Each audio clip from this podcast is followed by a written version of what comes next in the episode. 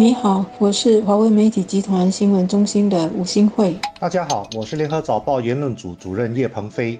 在本地工作的科工终于可以重返社区活动了。虽然目前每周只能有五百名科工可以参与这个让科工回到社区的实验计划，但是呢，至少是一个开始，可以逐步让更多人参与。目前住在宿舍里的三十万名科工就不会觉得这个计划遥遥无期了，影响了他们的情绪和心理健康。人力部逐步放宽客工行动限制，从九月十五号开始，每周允许五百名客工离开宿舍试行一个月。相信这也是新加坡朝新常态过渡的措施之一。第一批获准外出的客工对记者表示，他们已经困在宿舍一年多了，能够出来活动，特别是到小印度的庙宇参拜，祈求神明保佑，感觉特别好。为了避免病毒传播，减少人与人之间的接触是注射疫苗之外的另外一个有效办法。在疫情爆发后，很多人居家办公，也有很多退休人士选择减少外出。最近新增病例快速增加。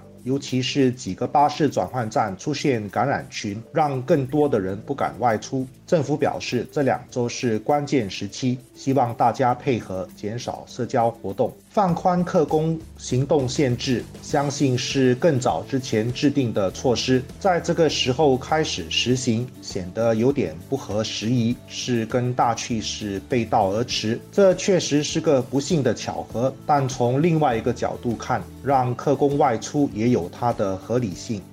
当局原本在去年十二月就准备推行一项实验计划，让科工每个月一次可以到社区里自由活动。但是这项实验计划因为本地官兵遇袭。的反复一再推迟，最后一次的展延是在今年的六月。当时我国重新进入了高警戒解封第二阶段，放宽科工行动限制的实验计划一再推迟，已经引起一些社会人士和专家的关注，甚至至于是否有必要一再推迟。他们提出关注的两大原因：第一是科工的活动长期受限制，对他们的精神有很大。的影响对他们的本身和工作安全都不是好事。这些科工从去年四月十二号开始呢，就活动受限了，到今天已经是十七个月了。第二个关注是住在宿舍里的科工呢，基本上已经有。百分之九十的高接种率，加上百分之六十的群体自然免疫力，科工传播冠病的情况已经是大大减低了。也就是说，民众从社区里被感染冠病的可能性是远远高过被科工传染的，所以是时候让科工回到社区活动了。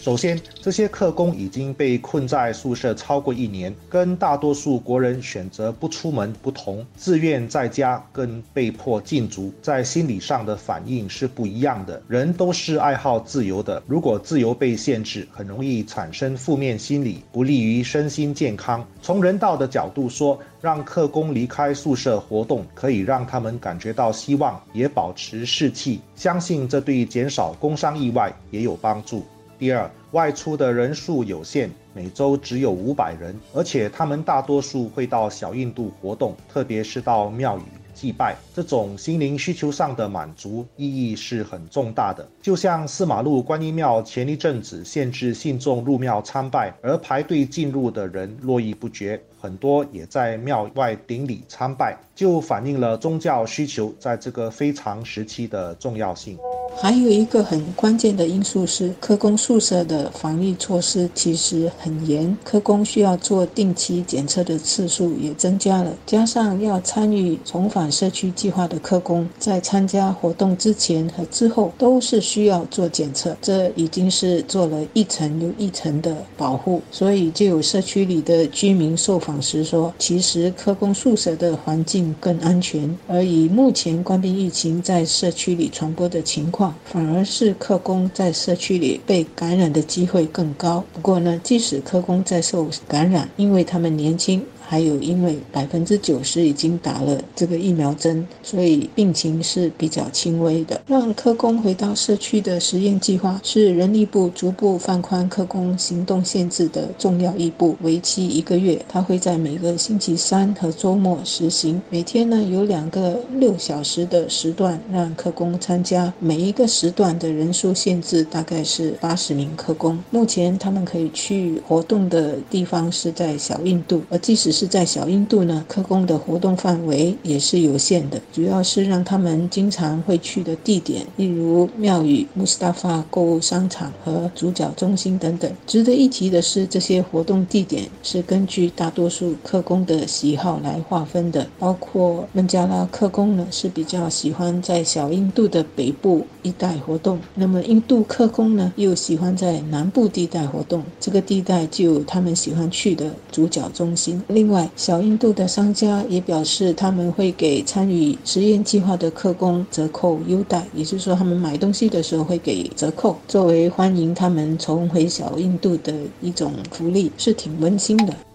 特工宿舍已经出现病例，这表示把宿舍跟社区隔离的做法实际效用已经减弱了。况且，特工大多数是年轻群体，也接种了疫苗，所以染病的风险和后果都比较小。对比允许他们外出活动的好处，继续限制他们的必要性已经小很多了。当然，跟整体防疫措施的精神一样，没有任何措施是一成不变的，必须根据疫情的发展。不断调整。如果因为大家在这两周的配合，让医疗体系没有出现重大压力，包括放宽客工行动的各种开放措施，就可以往前一步。当然，如果疫情恶化，也不能排除收紧的可能性。反正。大家必须有心理准备，随时应变，才能真正安全地进入新常态生活。去年本地科工宿舍爆发大规模的疫情时，不少新加坡人和社会组织发起或者是参与了关心科工的行动，给他们送食物和生活用品，以及设法用他们的语言来给他们提供对抗冠病的知识，或者是提供一些缓解思乡情绪的节目等等。随着新加加坡要逐步进入与冠病共存的阶段，科工怎么能安全有序地回到社区，应该也是整个策划的一部分。被限制活动一年半多，即使现在的科工宿舍有健康设施，甚至有啤酒花园和电影院等等，但是呢，他们的活动被限制在宿舍范围里。